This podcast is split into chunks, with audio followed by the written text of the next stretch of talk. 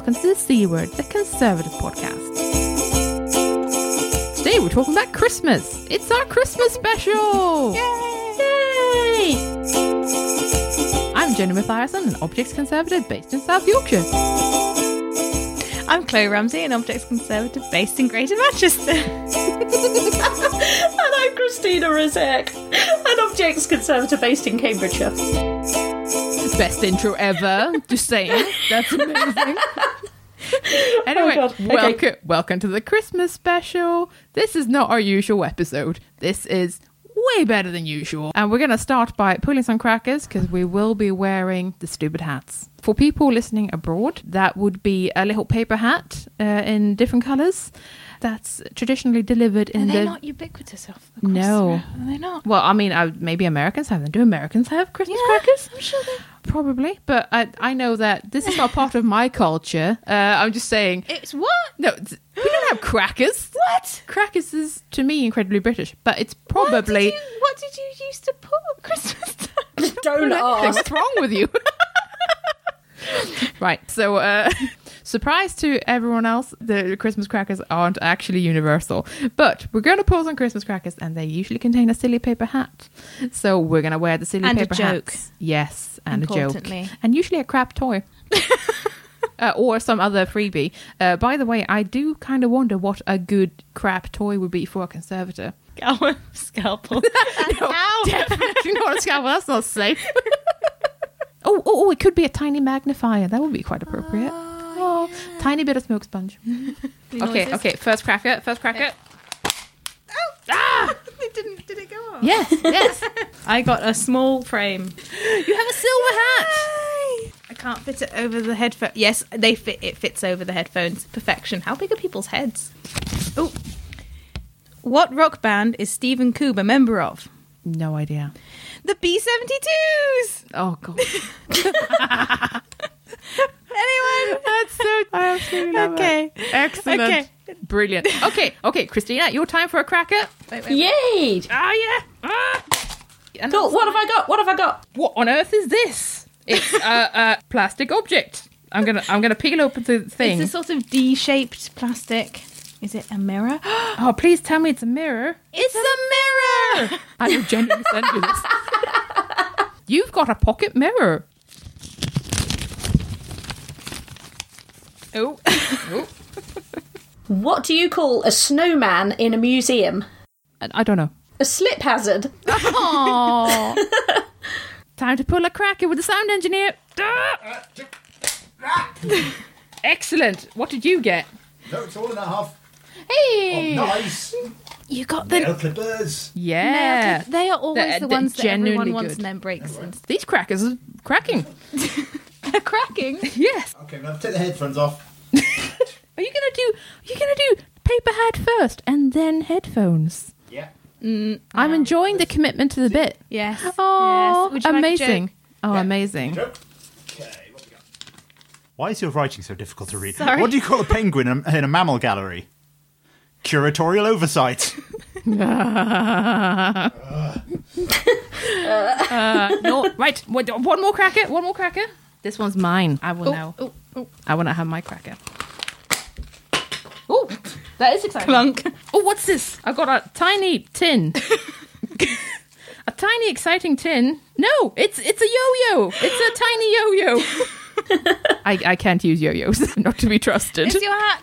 My hat, my hat. Oh, and a joke, and a joke. I'm so Perfect. stylish Well, right now. I mean- I mean, we're, we're going to take some photos. Anyway, joke time. What's brown and sticky? A stick! Other than that, Sorry, that is just one of my favourite jokes ever. animal glue. Oh. and that. Ah! I'm really glad you like that one. Ah, anyway, We had two more jokes. hats are hot. Yes, we have we have spare jokes. Would would, would you like to read one out? No, I was Oh, oh yeah, yeah, that's have true. my own mic anyway. I'm just over here. Yeah, no, that, that's that's true. That's true. But we appreciate you. What do you call a benzene ring with iron atoms instead of carbon atoms? A Ferris wheel.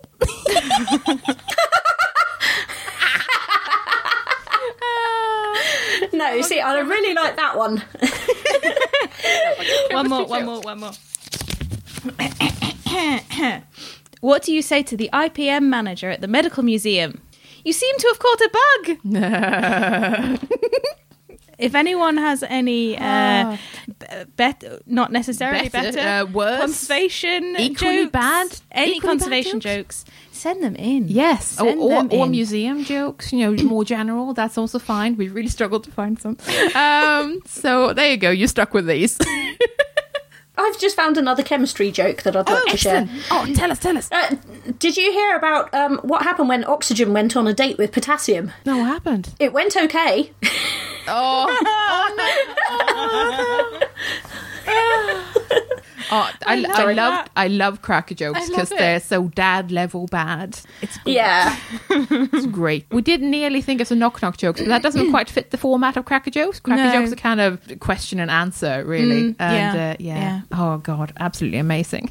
Anyway, there you go, listeners. We've had our little cracker ritual. Christmas jumpers and hats. Yes, and it's I so have- festive. I have a Christmas jumper, which is from the Natural History Museum, which means it has dinosaurs on it. Ta da. best jumper ever. Seriously, it makes me so happy. I got it from a fellow conservator as well. So, have we encountered any Christmas related objects in the past few weeks as we've been ramping up to December? You know what? I tried really hard finding Christmas related objects online and stuff like that. And uh, I found it quite slim. I think I came across the odd Christmas stocking on like online databases and uh, tinned Christmas pudding, quite old. Loads of Christmas cards though, so many Christmas oh, cards. damn it, that's my Oh yeah, especially Victorian ones. Loads of dead robins and other Oh, weird yeah. stuff. They got really weird in the Victorian times. So, I have Christmas cards from the, the place that I work. oh no! Um, Are you going to tweet these? Please tell me. Uh, yes, these. yes, I have a photograph. The first one is it's. I will read it out. Uh, the Federation of Postmen of Sheffield, comrades, season's greetings to them, wishing them every success in their petition of 1893. Whoa. I don't really know what it means. But. I don't know either, but I'm sure it was important at the time. And we a have card. a uh, Steve Bell greetings from the spirit of Xmas present, and it's Thatch Co stocking reclamation, and it's Margaret Thatcher as uh, Santa taking stockings away from children. um, then we've got um, Christmas and New Year 1918 greetings and peace wishes from the young socialist, and there's a sort of extremely turn of the century scene of children skipping through woodland, not wearing any shoes. So it, it, it strikes me as them being quite chilly. Then there is another modern cartoon, two more, two modern cartoons, one Christmas card says it's a scene of the Mary and Joseph with the crib. Uh, nay, nay, lad, no child of mine is sleeping in a bed made with scab labour. Oh, I feel like this is slightly before my time, but yes, and the one with Santa imagined as a picket line, a picket line. National Union of Mine Workers singing "Jingle Bells, Jingle Bells." I feel like Santa's got etc.. well political. Yeah, Santa's getting really political. He's getting active. He's getting active. He's fighting for his rights. I will tweet these. Excellent. I look forward to it because I have to say the museum I work at mostly had Christmas cards, uh, but that's again because we house an archive. Without that, we wouldn't have anything Christmassy, which is just kind of. shame. Oh. How about you, Christina? Have you ever seen a Christmas object, weird and wonderful? I have, yes. We in the museum I used to work in, we had a lot of stuff from the heroic age of polar exploration. So sort of from the first couple of decades of the 19th century up to the first couple of decades of the 20th century. And celebrating Christmas on the ice was quite a big thing for a lot of the explorers who were there. I can see and, why. Um, they they well quite. And so we have all kinds of things, Christmas decorations that they had. Um, uh, I think there's a menu um, from their dinner. Obviously, a lot of it was stuff that had come out of tins and so on. But there is a story about um, I think it's Shackleton, possibly, possibly. I'll have to look this up and and uh, confirm the details. Um, producing a plum pudding from somewhere from a s- from a sock, if I remember correctly. In time for their Christmas celebrations, which uh, kind of, you know, would, would have made a change to the usual sort of tinned rations that they would have been eating. So there, there was quite a lot of that kind of thing in the museum I used to work in. You know what that reminds me of? That reminds me of a Mitchell and Webb sketch in Hmm. which they are polar explorers and they have some rations with them, and they've eaten them too soon. And uh, one of them uh, suggests that to stay alive, they should eat the Christmas pudding, and they say, "No, we are not beasts. We are not touching that for Christmas." Pretty much, and then, you know, it's it's all part of maintaining some kind of no- normality Yeah. in very very abnormal circumstances mm-hmm. and so on. I love Um, that. I mean, the, the point, of course, is that in the Antarctic, because it's in the southern hemisphere, Christmas, the 25th of December, actually happens in the austral summer. So, in fact, quite. it's ah. it's summertime. It's it's not even the mm-hmm. middle of yeah. winter. I mean, you you might think this is a moot point somewhere where it's basically covered with snow and ice all year round. You know, how would you tell? but but Christmas there happens in the middle of the summer. So uh, and there's all kinds of midsummer celebrations they have as well. So but um, we had a lot of photos and things um, relating to Christmas celebrations on the ice. The museum I'm in at the moment, my work is almost exclusively to do with stuff coming from Pacific cultures. So I'm really really hoping I'll get something from Christmas Island at some point, which is near Australia. But I haven't yet. But I, I shall look out for it, and uh, if I do, I'll tweet Oh, it please do. Do because that would be Um, cool. I asked the Twitter sphere, etc., if other conservators had worked on anything seasonal, and we did get a few examples. Elaine Miller told us about a lovely glass ornament, like a bauble, but like one that's you know Ah. in more of a shape. I think hers was a little house or something uh, that had been put back together. You know, it, need, it needed help. It needed TLC, and that was absolutely lovely. And then Nikki, I think on Facebook. Uh, said that she she was working on plaster nativity sets. Oh, Which uh, I, I can totally picture because I know that my parents have an old plaster nativity set. They're not even Christian, uh, but they have a plaster nativity set, and I, I, I think there's only, it's only a matter of time until they ask me to repair it. it's been smashed too many times by the cat. and we had a particularly lovely uh, reply from Jessica Lewinsky, who said, "Any conservator from Latin America knows that Christmas equals treatment of baby Jesus figurines." My favorite case is from Mexico, whose yearly procession now includes a stay in the conservation center to get some tender love and care. Oh, I absolutely love it. I think that's great. Uh, for me personally, I've just, you know, like lightly cleaned some Christmas cards that are coming out for display, particularly ones from the trenches and stuff like that. wow. Because we have a military collection where I work now. So Christmas cards from the trenches are very much a thing that people like seeing at this time of year because it just reminds them of even in war, you keep a bit of normality uh, by trying to celebrate these things and stuff like that. And uh, I've uh, I've worked on some paper flags for my parents. Uh, They were antique, um, and they were very much kind of falling apart and falling off the stick and stuff like that. I don't know why they had paper flags, you know, in like 1910 uh, in Sweden. Don't know why that was a thing, but people loved flags apparently. Very odd. So those are the answers that we got from the Twitter sphere. If you have any other stories about Christmas themed objects, uh, we'd love to hear from you. So please do tweet us or email us or whatever. We'd love to see you as well. You're right, Christina. Is there anything else you'd like to add or any thoughts you're having so far? No, it's just reminded me that I also wrote a blog um, about um, are polar explorers more likely to be born on Christmas Day? Um, because as part of my job, I had to enter, I don't know, 250 polar explorers into a database, uh, including their dates of birth where known and their dates of death where known. And it seemed to me that an awful lot of them seem to have been born on Christmas Day. And then I started thinking, well, is this statistically significant or not? And so Random. I did a bit of number crunching as well. Yeah, it's amazing. And, please, um, please dig is that it up. statistically significant? Yeah. What's the What's the deal? Uh, well, it's it's not necessarily that clear cut because some of these people wouldn't, especially the people who made up the crew rather than the officers, wouldn't necessarily have been literate and may not even have known their own exact day of birth. And there's some evidence that people would go for the nearest feast day, for example, um, rather than you know. Uh, so, say you were born on the 27th of December, you might just say Christmas Day because that's easier to remember or whatever. Yeah, yeah. So it's not necessarily that clear, that clear cut. Where there is sort of a link, it's also not that clear whether polar explorers are more likely to be born on Christmas Day or people who are born on Christmas Day are more likely to be polar explorers.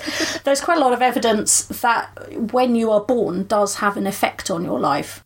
What, what do we think of Christmas in museums? Like, do you, do we feel that you know when people actually deck the halls and stuff like that? Do, do we feel that hmm. anywhere does it particularly well? Is it something we should do, etc.? I'm really loving People's History Museum at the moment because there is a gigantic tree in the lobby um, with loads of sort of Manchester and political baubles all over it. Oh, right, yeah. Um, and it's coinciding with the Etsy fair that they're Ooh. having there at the moment with Handmade of- things. Yeah, Yeah. handmade, local handmade things. Um, That's amazing. and uh, in my studio at the moment where I work, we've been listening to Christmas music.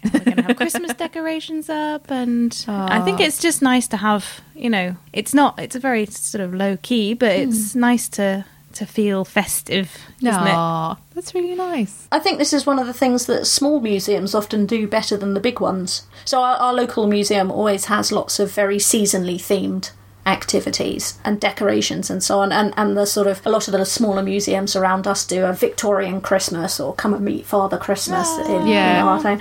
And it feels really nice because of the smaller scale makes it more intimate and more kind of immediately relatable. Uh, and I think I just think they do it loads better. As far as I know, our museum isn't the one I work at isn't doing anything special at all, um, although I'm happy to be corrected on that. Um, and the only thing I've got to look forward to is a bigger discount in the staff shop. uh, sorry, bigger dis- That's something. a bigger discount in the museum shop uh, during December. That's that's something. I wonder if there are Christmas themed events and things that people want to put on at the moment that give conservators more of a headache.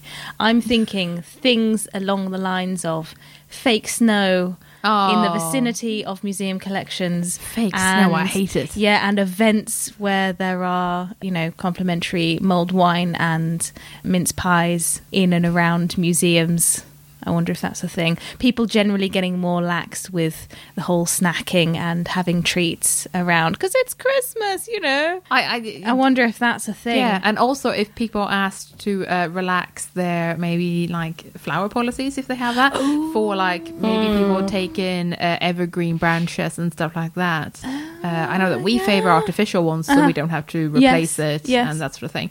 Uh, but the, there are places where it's a really big deal to get the right smell. And Yeah, I, I yeah. totally get that because you know I'd prefer to have a, a real Christmas tree in my house. Fire hazard though. Uh, Well, yeah, Well, and also presumably full of bugs if it's been Yes, dragged in yes, from a wood rather Uh, than. because, uh, to but I mean, fair- you can you can get sprays that are meant to Yeah. make things smell like Yeah. Christmas trees. Yes, that's true. that, Seems that, no, no, no. That that that is true. That is true. Uh, I always I always wonder has anything been done on these aerosols, like how they affect things around them? Because I always wonder are those like giant molecules that just kind of land on my paintings, or like what happens when they're in the air? But that's just me wondering stuff. Uh, but if anyone has any information on that, let me know. So basically, nobody should have anything except the most austere, plastic, non-smelly, non-realistic, non-buggy tree, and that's that. Yeah, no fake snow. Hey, now That's the Christmas some- of that. spirit. They do some really nice fake trees now. I'm just saying. They're a bit pricey, but they do some really nice. Make ones. sure that the lighting, the fairy lights, don't exceed lighting levels. Eh, hey, LED things are, you know, fine. We're not worried. God, I just have a vision of you in front of the tree with a lux meter now, Chloe. Just, No Christmas no, cheer allowed. too festive. Turn it down. Oh my god, I mu- I must draw that. That's amazing. no. There are no Christmas trees Uh. or Christmas lights in the vicinity of my collections. Thank you very much.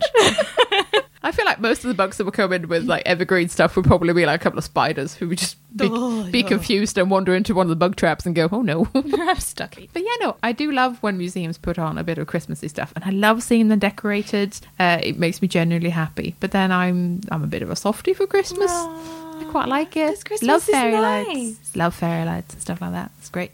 As you may have noticed, my house has more fairy lights I than love normal. them. Right, what's next on the agenda? Oh, oh.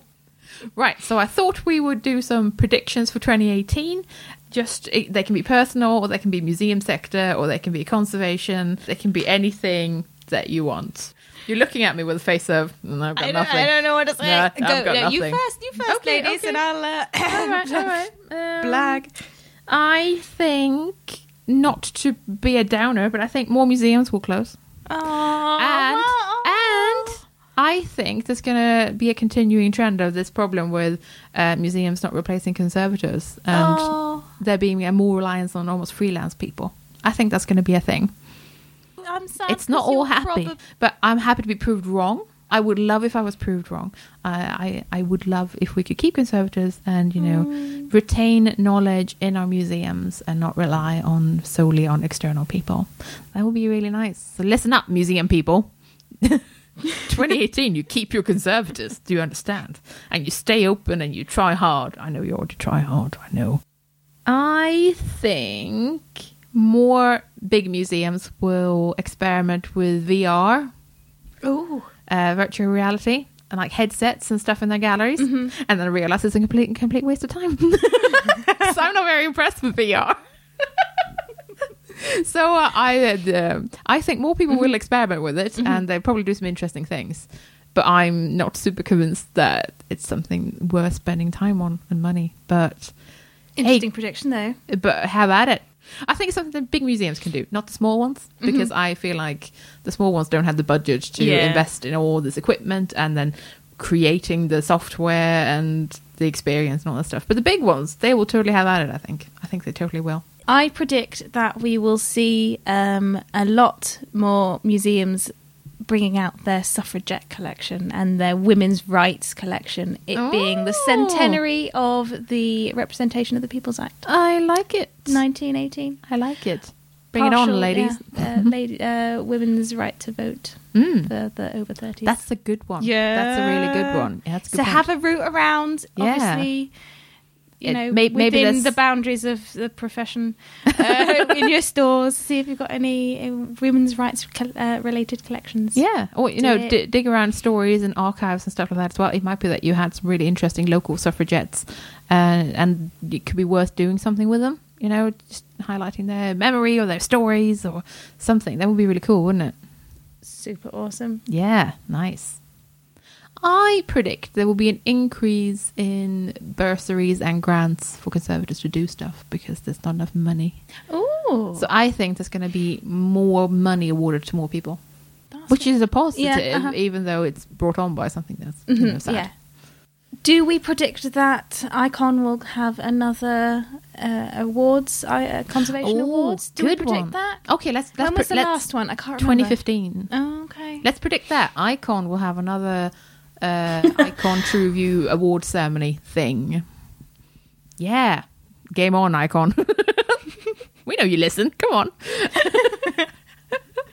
Uh, no, that that would generally be a lovely thing to see, and I think everyone needs something to kind of lift them a little bit and be like, "Yeah, oh, Conservation's amazing. yeah, exactly." Yeah. I think that would be really nice. Yeah. Yeah, maybe you should talk to some people, Icon. Make it happen. Yeah. Have we got it? No, what else have we got? Oh, I've got a sad one. Oh. I predict that we'll see a lot more European conservators leaving. No, no, I will grip your arm. Didn't say I was going anywhere unless they choose to deport me, mm. which we won't know until 2019. So, oh, you know, in, act- in actual fact, I've got loads of time to prepare and pack.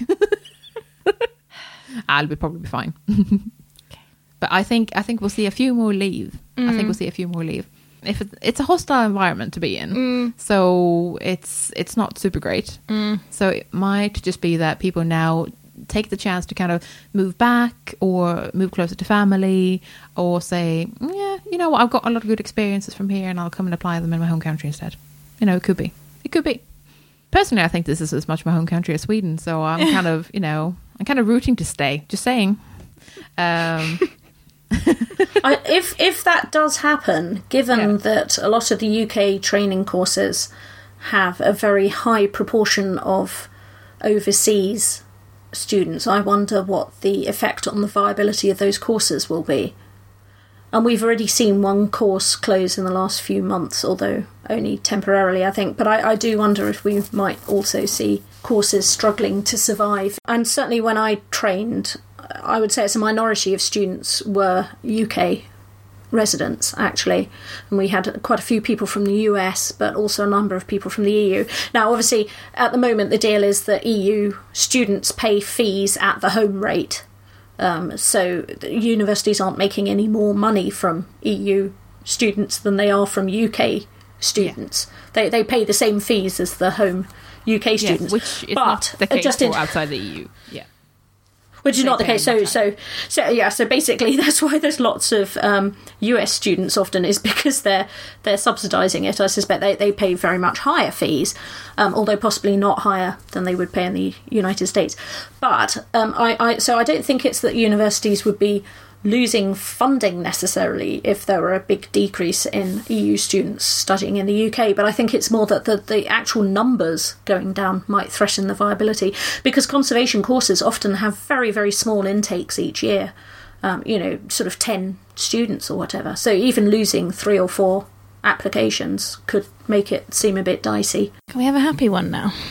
I predict there'll be another viral video that'll make everyone angry. That's not a happy one. no, but I said it while smiling, and I thought that would help. It always Okay, I predict I'm finally going to write the book review that I really, really ought to write and that I haven't done for a long time. And I'm saying it now just to commit myself to it. Yes. Yeah, Yeah. So, Jonathan, if you're listening, I really am going to do it next year. you said it now. You said you it You have. You've said it. on record. Yes. yes. Yeah. Excellent work. I also uh, predict that because I'm working, there you go. This is you. You asked what I wanted to achieve, Chloe. I think I'm, I'm working in a job which has got an unusually high percentage of bench work. I would say.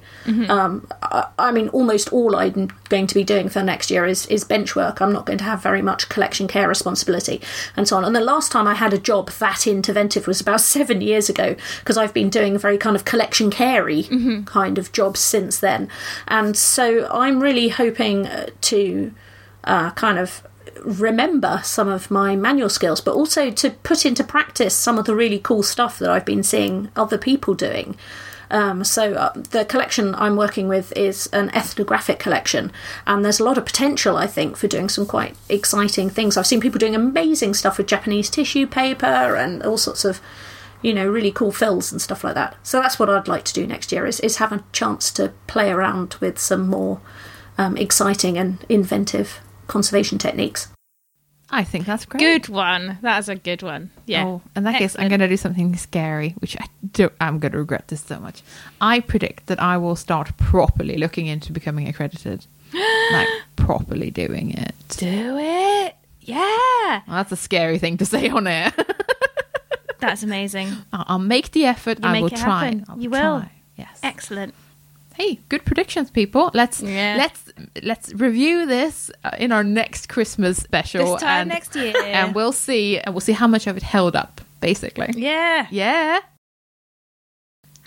Okay, so speaking of the kind of year, have have we all? What's our takeaways from the year? Is do, do we feel like we've achieved anything in particular, or that you know there's Oh something yeah. nice I've had that we've an amazing learned? year. I've had an amazing year. Yeah, I got my amazing job, and it's like the best thing that's ever happened to Uh, me. and Christina, you also got an amazing job. So We've hey, both got amazing jobs, jobs, and you've stayed in an amazing job. That is correct. I have not screwed up yet. yes, correct. Uh, well done, everyone. We have jobs. And we started the C word. We Yes. started. How did I not think? I of know, That? I That We started the C word. This is the year of We have- the birth of the C word. Yeah, and we've we've done two seasons. We've How done amazing is that? extremely well. I How think. Thank is you so much to everyone who listens and Yeah. supports and interacts with us. Absolutely, Uh, it's really nice to know that we are hitting the right chords for people. Yeah.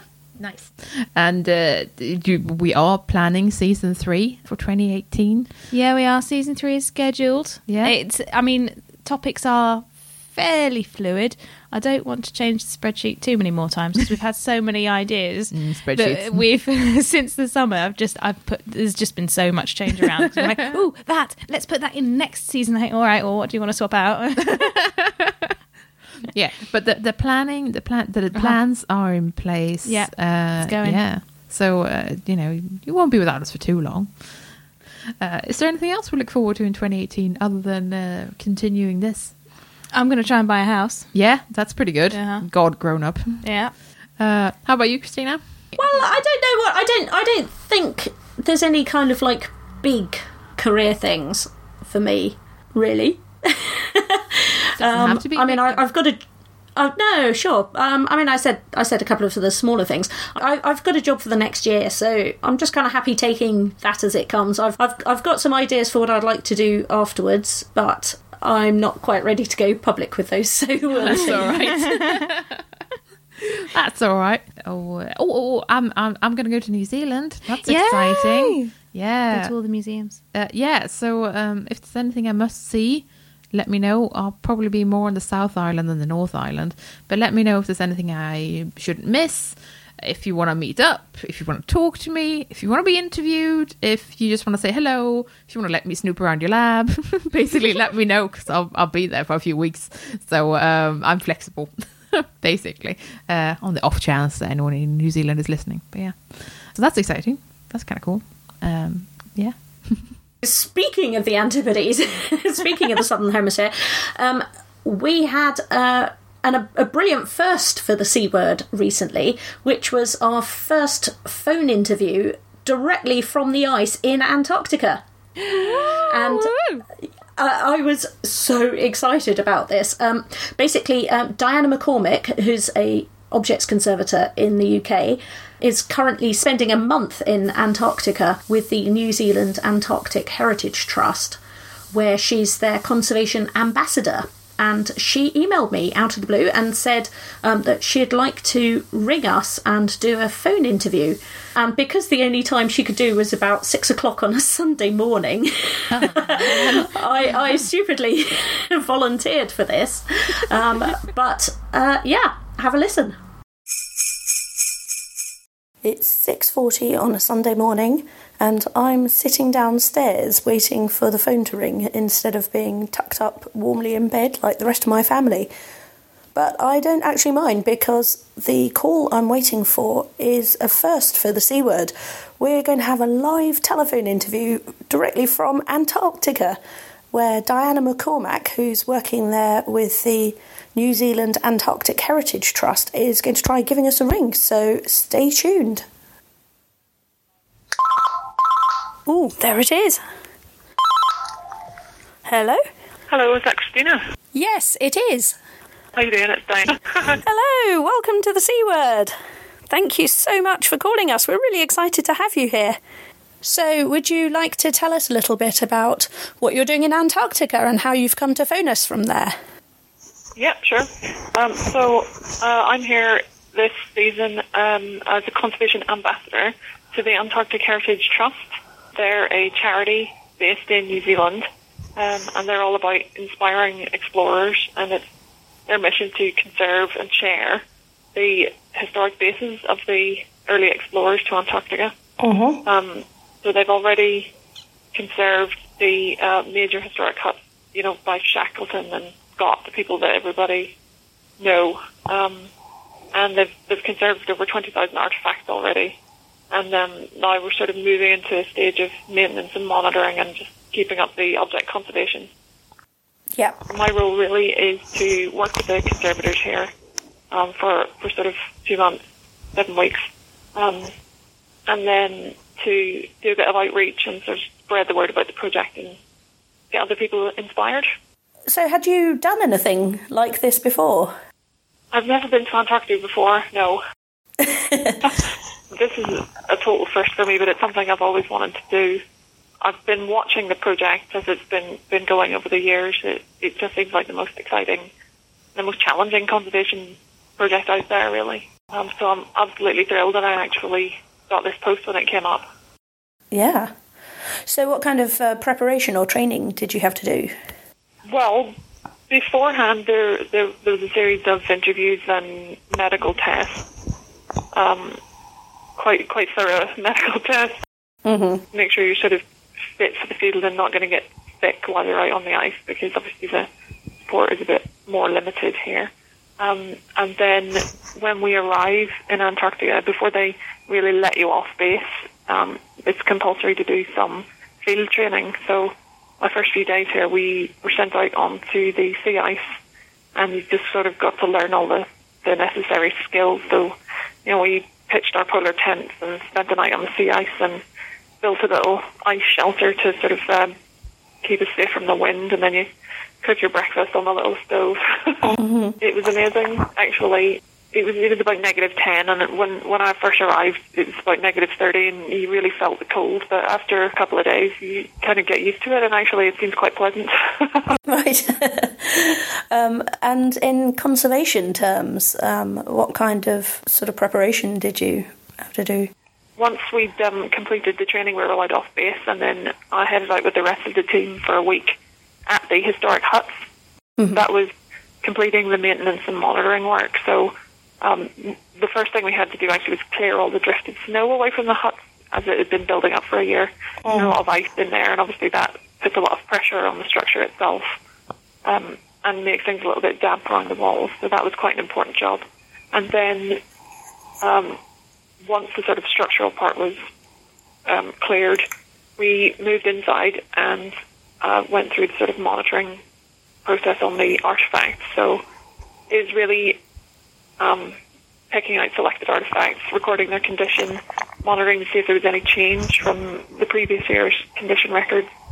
And then there's a little bit of experimental work going on. Um, you know, they're monitoring metal coupons for corrosion and trying to um, record the rates that things are decaying at.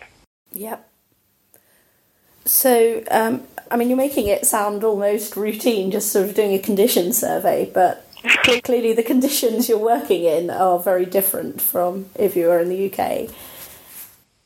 it, it was amazing. I see everything takes takes longer, and you just think, what is wrong with me? Why is why am I so slow at this? But actually, everything's just a little bit more challenging, and it all adds up really quickly. So, Yeah.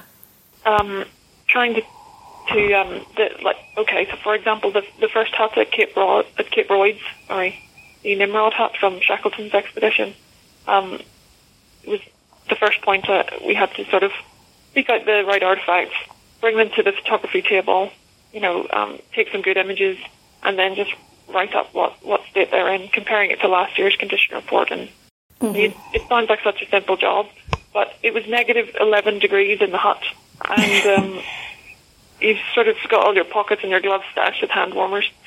And, um, you know, it's quite dim as well. Yeah. So you've set up lots of lights, and you, you just have to concentrate so much not to, you know, trip over cables or trip over your giant boot. Um, you gotta fix everything on the photography table with your gloves off, and then get your gloves back on really, really quickly. Yeah. Just slows down a lot. So it was, uh, yeah, it was. It's amazing how how much slower your your mind works, and when you're really cold. Hmm. I know um, from talking to other people who've been out there as well that a, a lot of things just don't work. It's things that you would take for granted, like batteries or computers or Yeah. adhesives. Even. when you when you stash your sleeping bag full of all your batteries, the the camera batteries were dying inside of half an hour, forty minutes. yeah. So you- you're going to have an awful lot of spares, and you're going up to the to the hut to um, swap things over and just warm yourself up. Yeah, Yeah. So, um, how long are you going to be out there? Altogether it's it's seven or eight weeks. Um, I've been here for about a month now.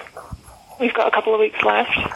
Uh, once we came back from the field, it, it, it's really been uh, starting on object conservation work in the little lab here at Scott Base. hmm Um, and that's a little bit easier, obviously, because we've got heating in there. um, and we're not sleeping in tents anymore. Um, but uh, yeah, that's that's much more kind of routine. So it's, we've got some objects from the huts themselves, um, and interestingly, I've also got a batch of objects to work on that have been sent back to um, the Antarctic Heritage Trust, hmm which um, had been removed from the huts back in the 50s and 60s Right. and then have spent the intervening years um, maybe in America or you know with a with somebody quite often who'd worked in the Antarctic in the 50s or 60s and they'd they pick something up. Um, and when you compare them to to what what's in the hut now it might might be a can of cocoa and there are hundreds of cans of cocoa. But they're in really good condition so actually it, it's done them a wonderful favor and now they're going to be conserved and sort of they, I'm applying protective coatings to them so that they can go back into their place in the hut where they came from.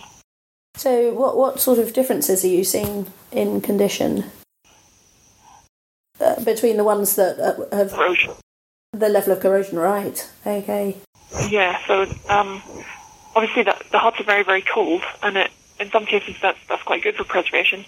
Um, they're also very dry, but then during the summer months the temperatures can rise a little bit, and um, things can get mouldy. There's a bit of mould growth, so uh, that was another one of the tasks of the hut, just suppressing the mould growth wherever we found it. There wasn't too much.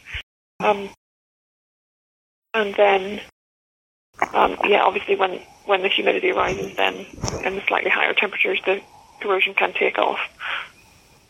And over the over the last century, really, um, some of the metal artifacts have suffered quite badly. So the objects that I'm seeing coming in um, from America that have just been donated back, they're they're in much better condition. There's hardly any corrosion on them, so they've got a much better chance now because we can apply the protective coating before they go into that environment.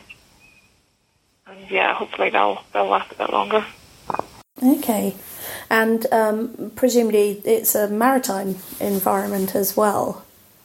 So are you seeing damage from salt and so on? There is a lot of salt as well. Yes, Yeah. you can see it sort of crystallizing on the the inside of the the hut walls.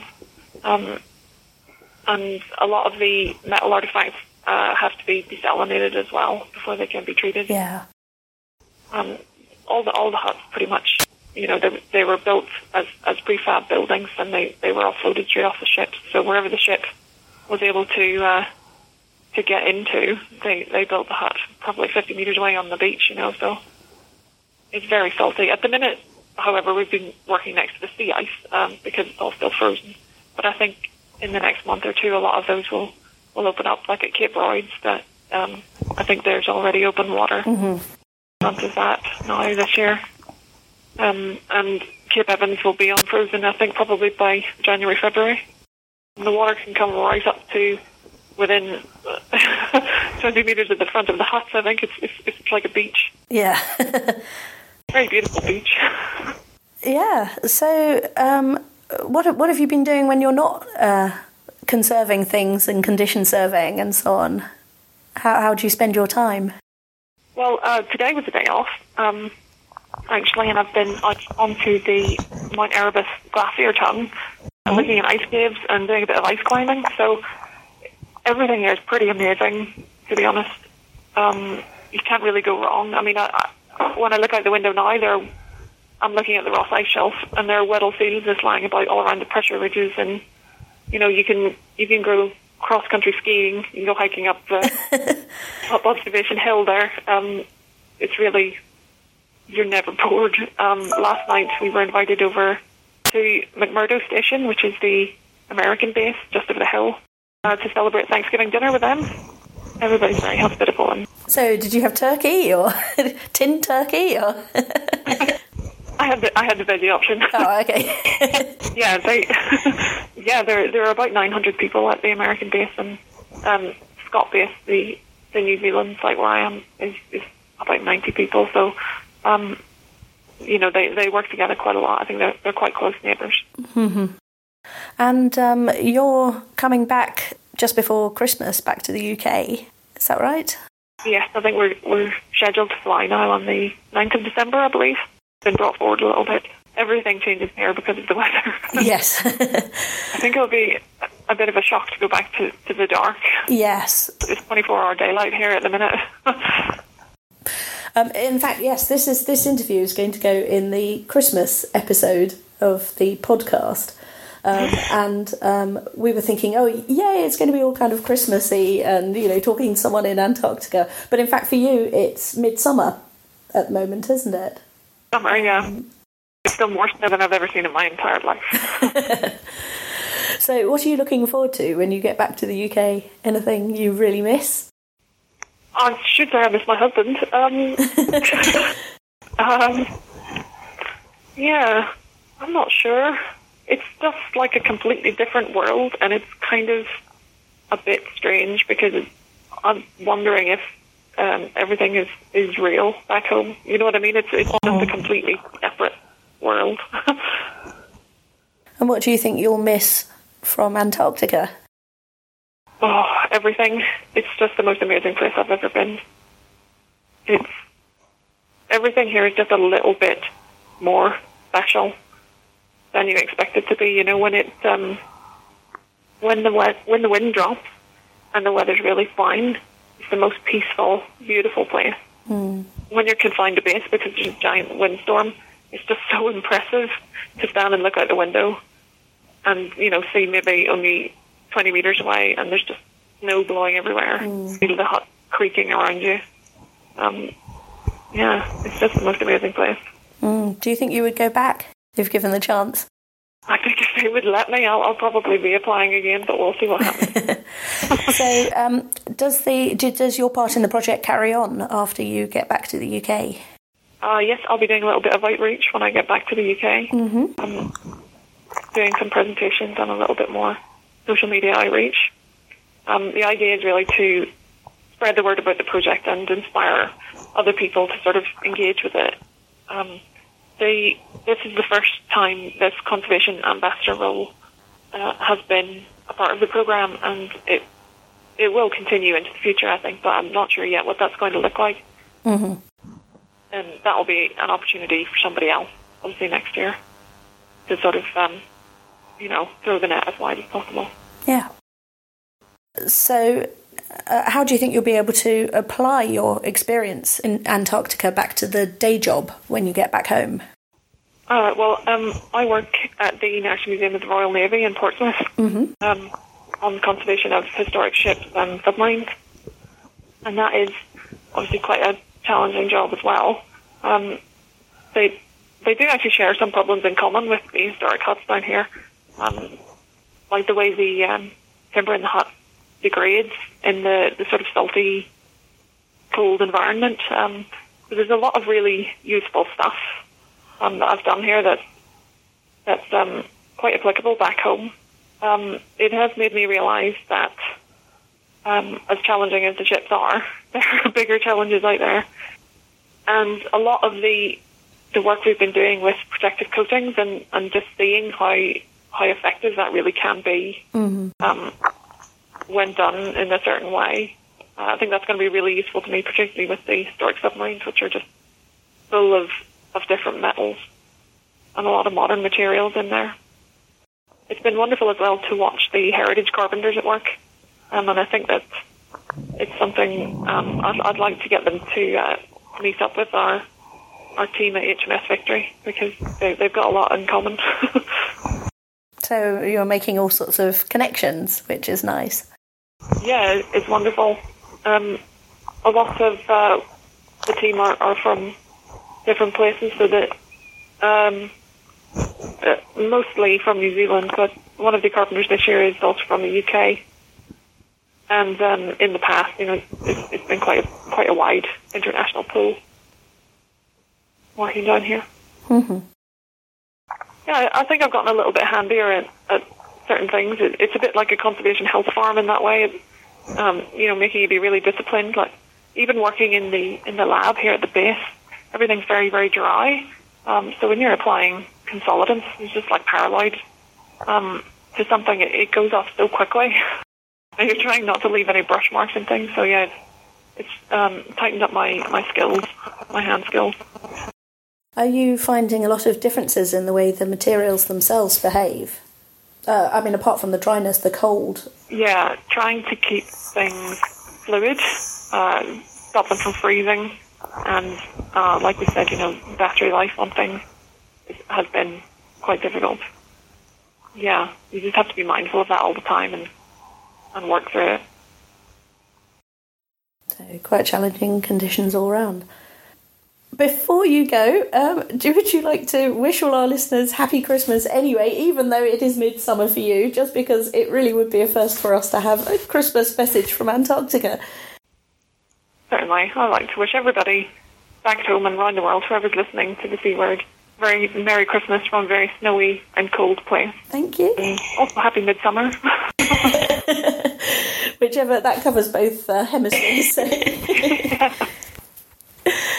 well, um, thank you very much for calling us from Antarctica. Um, we're really excited to get your call, and it's been great to catch up with you. And I hope you have a safe journey back um, and enjoy the rest of your time there. Okay, thanks for uh, getting up. I know it's Sunday morning there. Ah, no, no, that's all right. I'm enjoying a quiet cup of tea before the rest of the household gets up, so it's actually quite nice. okay, take care. Great. Okay, Thank bye. you. Cheerio.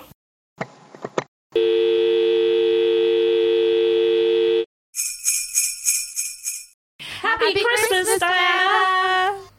Hey, uh, we tried making uh, rewriting a famous Christmas carol, and uh, do you want to hear what that sounds like when it's sung? Do you? You do, don't you? You do. Yeah, yeah. Here it is. On the first day of Christmas, my true love sent to me a tube of B72. On the second day of Christmas, my true love sent to me two purple gloves and a tube of B72. On the third day of Christmas, my true love sent to me three fresh wines, two purple gloves, and a tube of B72. On the fourth day of Christmas, my true love sent to me four crawling thirds, three fresh wines, two purple gloves, and a tube of B72. On the fifth day of Christmas, my true love sent to me five old rings, four crawling thirds, three fresh vines, two purple gloves, and a tube of B72. On the sixth day of Christmas, my true love sent to me Six hats of three.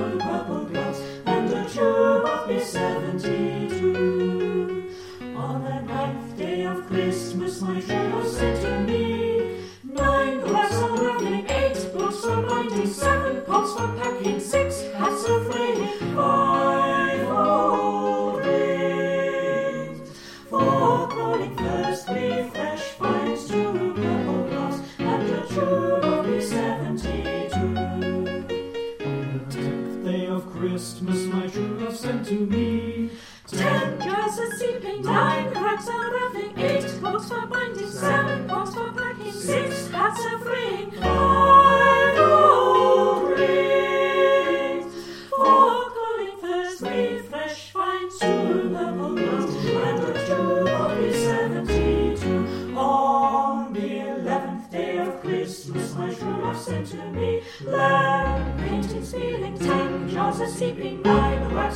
eight books for binding, seven pots for packing, six hats of free, five old rings, four crawling furs, three fresh vines, two purple gloves, and a tube of B72.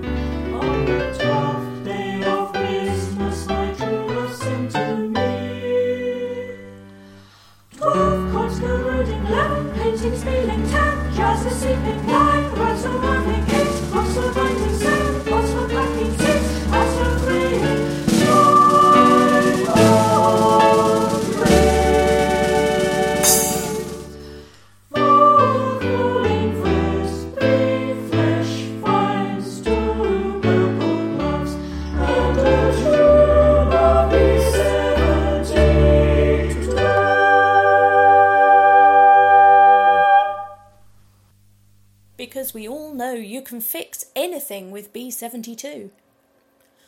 The Twelve Days of a Conservator's Christmas featured words by Chloe Rumsey, Jenny Mathiasson, and Christina Rozeik, based on a traditional carol, in a musical arrangement by John Rutter. The singers were Christina Rozeik and Tom Such, and the musicians were also Christina Rozeik and Tom Such many times over. Merry Christmas, everybody! Giveaway! So, uh, the nice people at PEL, so that's Preservation Equipment Limited, have given us uh, some lovely things to have as a Christmas giveaway. Now, they are the sponges and erasers and things like that that we actually talked about in our last episode. And uh, uh, they are, you know, we've we posted pictures of them and stuff like that, so you know what you're getting. And this is now a giveaway. It's the big prize, it's the grand prize. And uh, all you have to do to enter is you have to send us in some way a picture of your favorite tools. Or toolkit. Yes, or toolkit. Uh, it can be anything that you do use in your daily conservation life. We'd, we'd just love to see what, what you do, what you've got.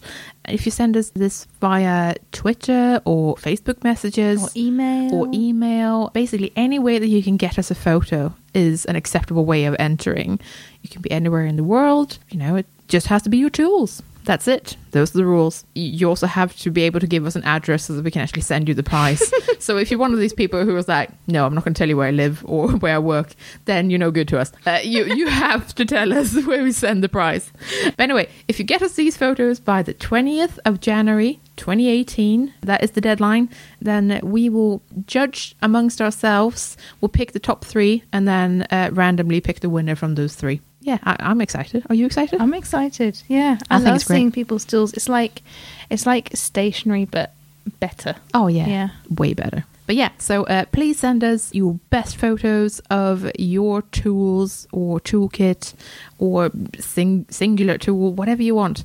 We would just love to see it. Do by January twentieth, and thanks again to Pell for sending us these. Oh, so that's all from us. Yeah, I think that's everything. It's everything for season two. Can you believe it? Come so far. Well, we look forward to seeing mm, um, seeing you all in the new year. I guess. Seeing you all in the new year. Yeah. We can cyber see people. Yes, It's fine. That sounds weird. but yes, thank you so much for listening. Uh, yeah, thank you. Merry, Christmas, and a Happy New Year! Yay! And may your scalpels, may your scalpels always be sharp and your B72 never stringy. Oh, I love it. Thanks for listening. We're the C Word, and you've been listening to Christina Rozeik, Chloe Rumsey, and me, Jenny Mathiasson. This is the last episode of season two. We will be back for a third season, don't you worry. In the meantime, you can check out our website at thecword.show, tweet us at the Podcast, or simply email us on the Word Podcast at gmail.com. The intro and outro music is Spring by Didi Music, used under Creative Commons Attribution License. This has been a Wooden Dice production. Merry Christmas, everyone, and see you next year.